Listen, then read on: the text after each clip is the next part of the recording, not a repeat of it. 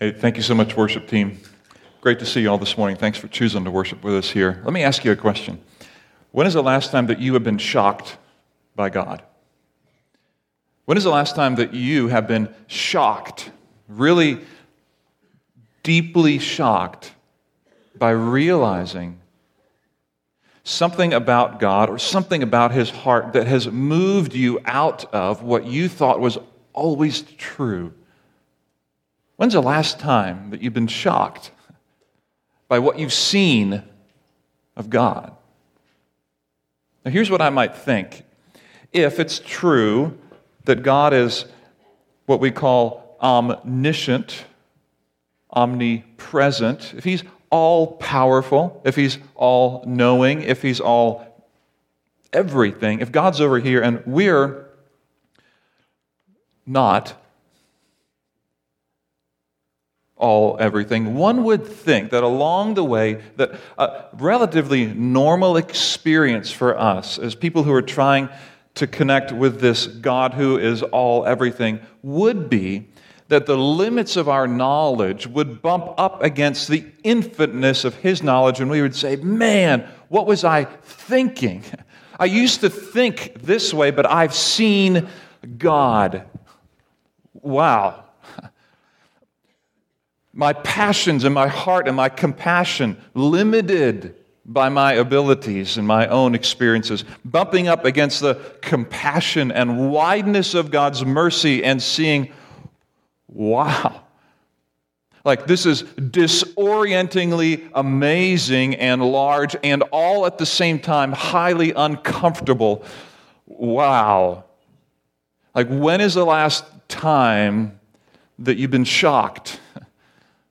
By God in light of what we bring to the table. And this morning, as we come to the conclusion of this series called For God So Loved the Terrorist, this book study on Jonah, I might suggest to you that our little prophet friend Jonah is actually in that boat.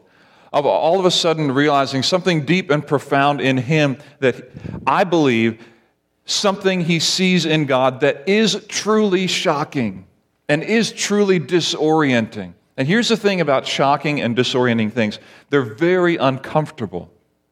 And so, with uncomfortable things, if you're anything like me, if I had the choice between doing something uncomfortable and something comfortable, clearly we're going to generally choose what's comfortable, unless there's a good reason to move over here. And I might suggest to you this morning that what we see in the character of God, if we can be, if we can be brutally honest, might really shock us this morning to see the wideness of God's mercy, the reaches of His compassion, because I believe it blew Jonah away.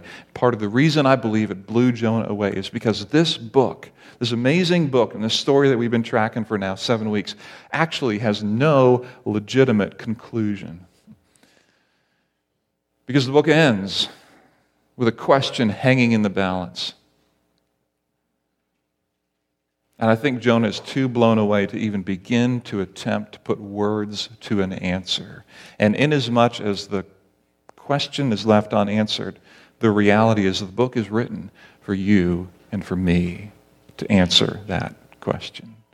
So if you have your Bible, I want you to turn with me to the little book of Jonah, this four chapter story in the middle of the Old Testament, toward the end of the Old Testament. If you don't have a Bible, uh, there's a Bible in the pew around you. That, by the way, is our gift to you. We'd be glad to have you take that with you this morning. If you don't own a Bible, we believe, as you heard already this morning, Kevin um, said it well, believe in the authority of the Bible, the truth of the Bible believe that the scriptures help us to see God and connect with Him, uh, teach us about ourselves in this process as well. So, Jonah, uh, chapter 4 is where we're going to be. If you were with us here last week, you were uh, tracking with us.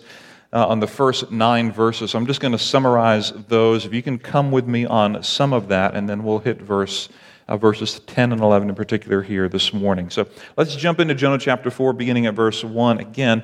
So here's what's happening Jonah is um, seeing that God is, has been compassionate on the Ninevites who should have deserved God's wrath. And he, if you know the story now, he um, presented to them a message simply of judgment, five Hebrew words only, and he walked into the city, and the entire city in one day repented. And so Jonah now realizes in chapter 4, verse 1, that God is being compassionate instead of judgmental or um, bringing his judgment on them. And so in verse 1, he says, we read there, But Jonah was greatly displeased and became angry, and he prayed to the Lord, Oh Lord, is this not what I said when I was still at home? This is why I was so quick to flee to Tarshish. I knew that you are gracious and compassionate God, slow to the anger that I feel now, and abounding in love, a God who relents from sending calamity. And then he says in verse 3 Now, O Lord, this is how angry he is. Take away my life, for it is better for me to die than to live. This is stunningly angry. This is shockingly angry. This is stomping, mad, and deeply, deeply disturbed anger that he has.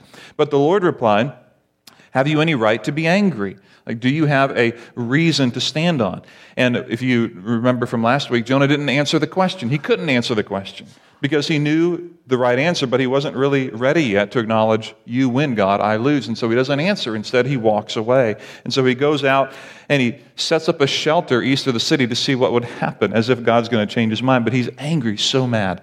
He goes up, sets up a shelter, and if you know the story, God plants a little uh, plant there. The seed grows up overnight, miracle grow, big plant, provides some shade. And the next morning, then God sends a worm and eats the plant, and now it brings an east wind. And Jonah's sitting there feeling extremely, extremely hot, extremely angry about the plant that is gone now. And here's what happens at the end of verse 8. He wanted to die again and, and said, It would be better for me to die than to live. And then, so verse 9 God said to Jonah, Do you have any right? Do you have a right to be angry? Same question in verse 4, but this time he adds about the vine. So God is taking him from the global vision down to the specific focus. Like, you can't answer me about the people. You should be really angry, but, but no, you, you can't answer me about them, but you can answer me about the vine. Let's just talk about the vine. And he said, yeah, I, I, do. I'm angry enough to die about my little vine. So here's what we said last week that anger reveals vision. That the, the anger that we feel, and you and I feel, reveals really the passions and the vision and the priorities of our heart. And so the things that make us angry really are a window into our soul of what's most important to us. And for Jonah, the thing that's most important to him, not the Ninevites, are you kidding me? This plant that I didn't do anything with, this thing is now gone. And so check out what happens next in verse 10 because we have two characters set up in this story God and Jonah. Jonah's response is anger, God's is very different. And so here's what God says now. This is where we pick up this week, verse 10 and then into 11. So, in response to Jonah being so angry about the vine, he says, But the Lord said, You have been, here's an important word, concerned. If you have an NIV, it might be, um, you might say, uh, you know, you, you've been troubled, if you have another version, or you have taken pity, or you have had compassion, depending on your translation. You have been concerned about this vine. Though you did not tend it or make it grow, it sprang up overnight and died overnight. But Nineveh has more than 120,000 people cannot tell their right hand from their left, and many cattle as well. Should I not be concerned?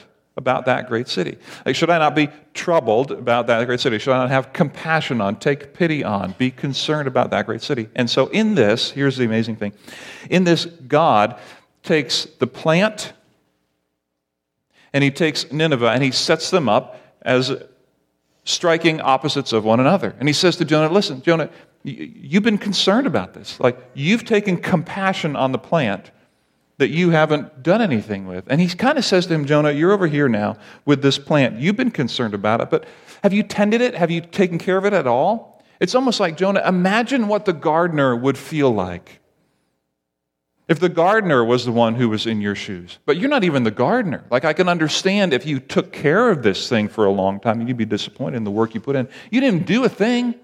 You are so angry. You have concern. You have compassion. You are troubled by. You take pity on this plant. And then he says, Jonah, how much more? I know how you feel about that, but how much more should I feel compassion on the city of Nineveh? As 120,000 people who can't know their right from the left. We're not sure what that statement means. It either means that those are children 120,000 kids who still can't see the right and left, don't understand that yet. In that case, we're talking about maybe 600,000 people. I don't know if that's really what's happening. I think what he might be saying is using that as a, an idiom or a way to say these are people who are not yet able to make uh, wise ethical or moral decisions. Like they are lost, is the way to put that. Like they can't figure out even their right from the left, even if there's only 120,000 people in that city. His point is we have a big city. And here's what he's doing. Here's why this is so important. He's saying, I am the gardener of the city, Jonah. I planted the city.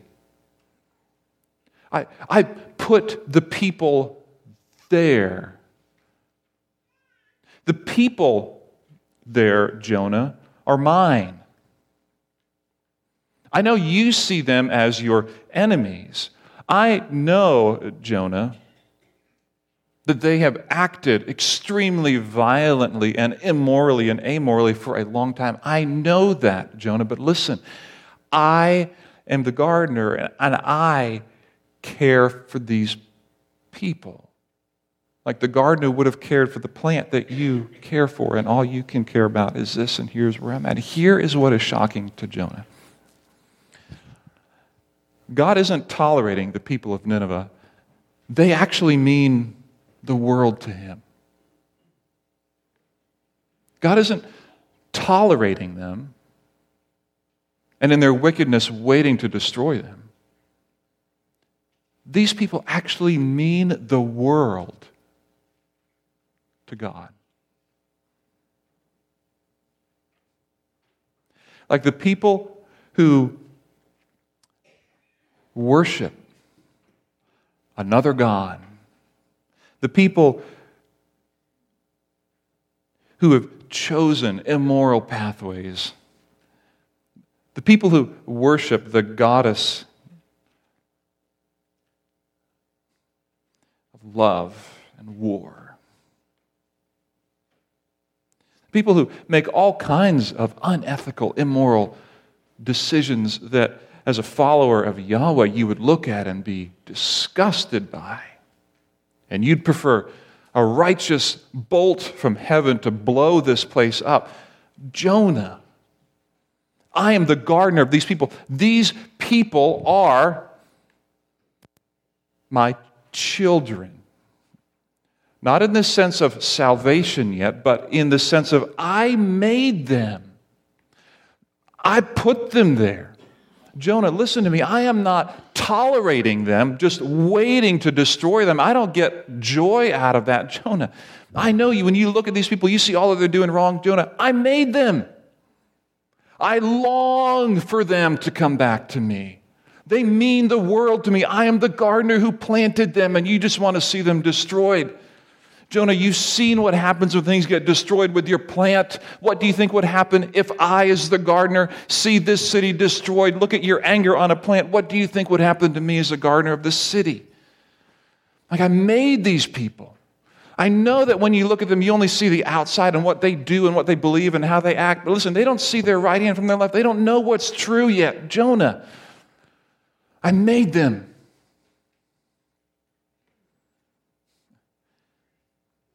Many of you have children. If you don't have children, you are a child. I think that covers us all. If you have a, chil- if you have a child, let me add a little bit to this too. Some of you have children that you might say have walked away from values that you hold as a mom or a dad. You've raised your child in a certain way, and they've moved on from the things that you even hold to be most important to you. It's a very painful time. I, I, I know that. But let me ask you this How do you feel when you learn that somebody does something to help your child? How do you feel toward that person? Do you feel a love and compassion? Do you feel loved and cared for as a parent in that time? And let me ask you conversely how do you feel as a parent when someone mistreats your child? How do you feel when a teacher doesn't give them the right opportunity or a manager or a boss doesn't give them the opportunity they need. How do you feel when somebody mistreats your child? And here's what I'm saying the human emotions we feel toward our children, can you imagine for a minute how God feels? To the people whom He has made, listen, to the people whom He has made and put everywhere on this planet that, that He has created. How do, you, how do you think He feels when we love the people whom He has made? And how do you think He would feel when we don't love and mistreat the people whom He has made? And how do you feel as a parent? How do you feel as someone who has, quote unquote, created another life? Even if that person, even if that child of yours is totally rebellious and gives up everything you believe, how do you feel when someone else loves your child well? And how do you feel when they mistreat them? You know the answer to that question. You feel it intuitively, instinctively. We love when people love our children. And when they love our children, they love us vicariously. And here's what God is doing to Jonah saying, Jonah, come on, buddy. I have made the very people that you have given yourself permission to hate for a long time. My compassion is wider than you realize. Here's some of the questions. We push this out to us.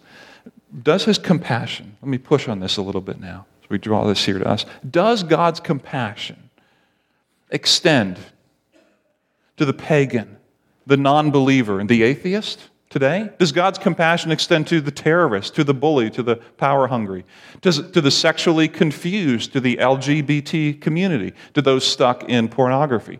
Does his compassion extend to the addicted, to the desperate, and to the hopeless? Does it extend to those of every political party and to those of every race? Does his compassion extend even beyond the list I can create? Does it extend to every person? Every created being whom he has made, whom he, as the gardener, has put on this planet, regardless of creed, race, or anything else, does his compassion extend to? Does he tolerate or think the world of even those people who are most the vilest offender? Even the people who you and I would listen to and say, man, I can't even be around that language for so long. Man, I can't be around that lifestyle. You got to be kidding me. I hope my kids don't run into their kids. Like, ooh, come on, come on, come on. What is God saying to Jonah in the story? Are you kidding me? The Jonah, the book about Assyria and Nineveh, are you kidding me? A city of terrorists who worship a God who is anti Yahweh, who in a day, again, are you kidding me, repented to God? It is shocking. It is legitimately shocking and overwhelming and debilitating almost to understand the depth of the compassion of God to reach even those people who offend me, who bother me, who I have been raised to think differently than. And this is the story of the book of Jonah.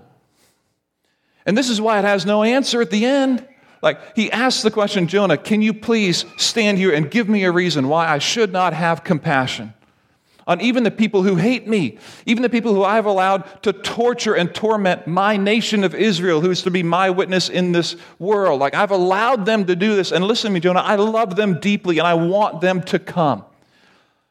I'm not just waiting to blow them up, I care deeply. Like, I'm just not tolerating I think the world, I think the world of even those people who are far from me.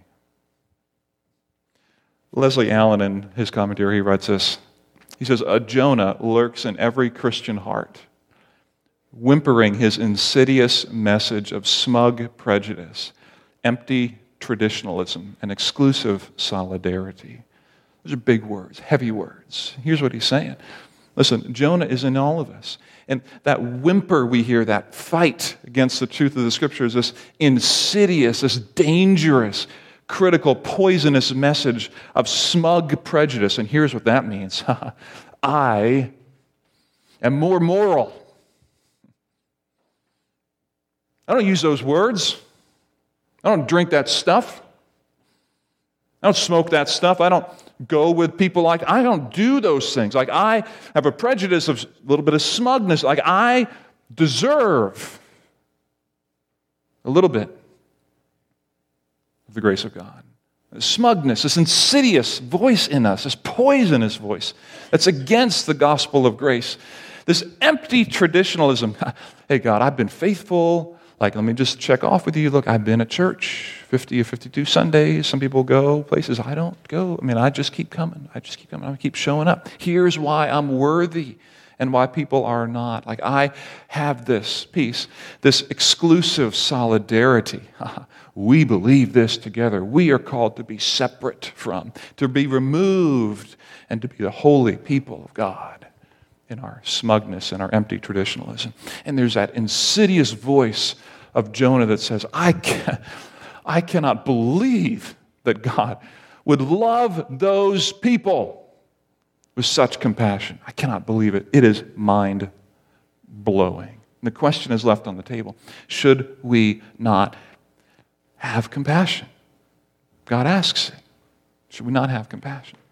So let me press on this a little bit. Let me push this in a little bit further, okay? A couple questions and then a statement if I can. A couple questions as we try to press this down into how we actually function day to day, okay? Let me ask you this Who's right around me Who's right around you that I don't really notice. That I've kind of given myself permission to not notice because their story doesn't really matter. Their background doesn't really matter. They work with me, they're in my neighborhood. I don't see them. I have a reason for not seeing them, not trying to avoid them. We just don't run across each other. But who is it that I am near? who I just don't even notice? It's like they don't even exist. If they were gone, I would not even notice them. Is there somebody in your workplace, at school, someone in your family who really is kind of shut out to the side and you know that? Is there someone around you who you need to connect with? Now, let me push this a little bit further. Who's right around me who I do notice but prefer to avoid? who's right around me that I do notice but I prefer to avoid? That's pushing it a little bit further if I can. Like, who's right around me that I see, I notice, but man, I would not mind if they didn't know that I know that they know that they see me and, you know, all that thing. Like, I hope I don't see them and hope we don't run into each other and hope we don't have to have a conversation. Hope, hope, hope. Because I'm not really willing to forgive. I'm not really sure God's compassion extends to them. I mean, Nineveh, fine. Them, don't think so. Who's around me that I prefer, just prefer to avoid? Should I not have compassion? Now, let me ask this question too. Who do I need to start praying for? Who do I need to start praying for? This, this one's easy. Okay, this, this one, you don't even need to go talk to anybody. This is, uh, God, help me soften my heart to the people around me. Who do I need to start praying for? Just give me one, two, three. I mean, who is it that I need to start praying for? That opportunities arise that I can extend this compassion. Now, let me ask this final question How can I open my worldview? How can I open my worldview? What are the opportunities in front of me that I can take to open my worldview, to see this world and to see people as men and women made in the image of God, a creator God who has planted his creation all through this world with all different kinds of beliefs and all different kinds of persuasions. And that this great gardener, this creator, longs and thinks the world of his creation. How can I open my worldview? I'll say this next summer, the church is taking a trip to the Dominican Republic for a week to reach out to people in the community right in and around Puerto Plata area, connected with our missionaries Kevin and Christine Lear. This will be a family friendly trip. Some of you sitting here this morning listening have never been outside of the United States before. Let me encourage you to go. Let me encourage you that the excuses you've used to never go overseas, let me encourage you to rethink them. Let me encourage you to think that I know I have a built in excuse because I think it might be too much money or my schedule won't allow it or whatever. Let me just encourage you to rethink that and to ask God, do you want me to be a part of something like this, to expand my worldview? Because if this uh, immediately hits you as something you will never do, let me suggest to you that you are a perfect candidate for this kind of trip. someone whose worldview can be grown and stretched by something like this. Cliff and Shirley Master heading to Burkina Faso next Sunday evening. We hope to get back to Burkina maybe in 2017. We're looking to send a short term team to Asia next year, four people on an exploratory trip. We're going to probably be heading back to Maine. We hope to visit Daryl and Mary Whitmer. There are opportunities in and through the church in terms of missions to be involved, even locally. There was about a dozen of you almost who volunteered for something this past week to help prepare meals for the factory. And I know that didn't pan out from one, for one reason or another in terms of actual getting there. But I don't care about that. The point is, you were willing to say, I will give up my Thursday night to go and do this. Like, I want to rub shoulders with people in our community. It's awesome. Like, that's not a small thing, that's a big deal. Many of you are going to take your families along. Those things are amazing. I want to tell you this. This is what happened to me this week. I had the opportunity to go to uh, Chester County to speak with the Constellation Network this past um, Wednesday, I believe it was, Wednesday or Thursday. Constellation Network is uh, an organization that's attempting to bring churches together in Chester County um, in different ways. And they invited me to come share with them. And in the room were about 20 pastors from about 20 different churches in and around the Chester County area. And they asked me to share the story of Grace Point Church and how we're connected locally with different partners, the factory, with Pequea Valley School District, with the townships, and all that. And they wanted to hear the story of what we've been doing. So, for about 30 minutes, I shared our story. About 15 minutes, they asked questions about what's going on. And, and I will tell you this when there was a, a, strong dynamic in the room, very engaged. And when I was done, there was a strong, rousing ovation, not for me, but for the hope of what could be with the church that believes this kind of thing is possible. And so I'm standing there thinking, I am so proud what Grace Point Church is doing. I am so proud of the willingness of our people to think about the mission of the church in creative ways. I am so proud of the vision and the, the courage that you show regularly to support and be a part of and encourage and nurture our push into our community. It is a true blessing. I am so proud to be a part of this. And here's what I want for us I want this final question in the book of Jonah Should we not have compassion? To be like a splinter that sticks in your brain and in my heart. As I stand here in my limited worldview, and I look at the people around me with my limited presence, my limited knowledge, my limited love, my limited energy, my limited margins, and I encounter a God over here who is omniscient, who's all knowing, who's all defines himself as love, and he asks me the question should I not have compassion? On everybody that I have on everybody that I have made. On everybody that I have made. Should I not have compassion? It's almost as if this verse in the Bible is actually true, and say it with me if you know it. I memorized it, I think, in the King James Version. It's been so long ago that I memorized it that I may not even be able to tell you which version I know. But say it with me if you know it when you catch on. For God so loved the world that he gave his only begotten Son, that whosoever believeth in him should not perish, but have everlasting life. It's almost like that verse is actually true. Like it's almost like God so loved the world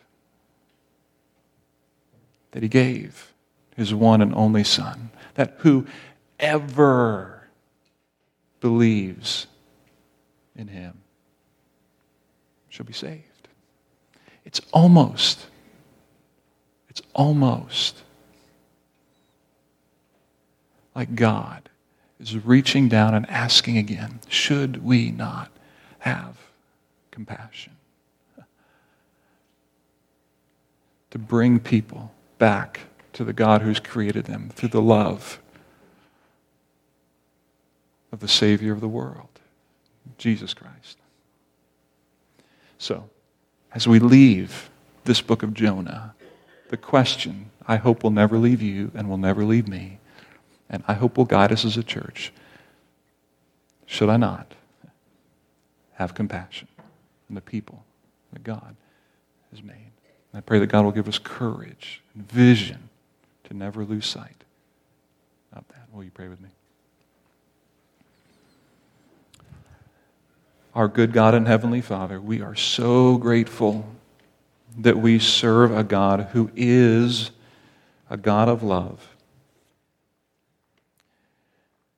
Not just a hallmark, weak willed, reactive, passive, whitewashed love, but a strong, courageous, visionary, sacrificial, intentional God of love, whose love means something, whose love means so much that he sacrificed his only son on the cross for us that we may come to believe and to know and relate to the very God who has created us and planted us here on this planet. Father, I pray that you would keep our vision strong, keep our hearts in tune, keep our priorities in line. And Father, may the graciousness that you have, the slowness to anger, the abundance of love that you show, may that be ours in increasing measure as we seek here in this community to be a transforming presence in the town square to reach to places with the good news, the hope of the gospel of Jesus Christ in ways that can transform this place. Father, give us courage and give us a vision to love and to love well. We thank you that you are a good, good Father who longs for his children to come and know him. We pray this in Jesus' name. Amen.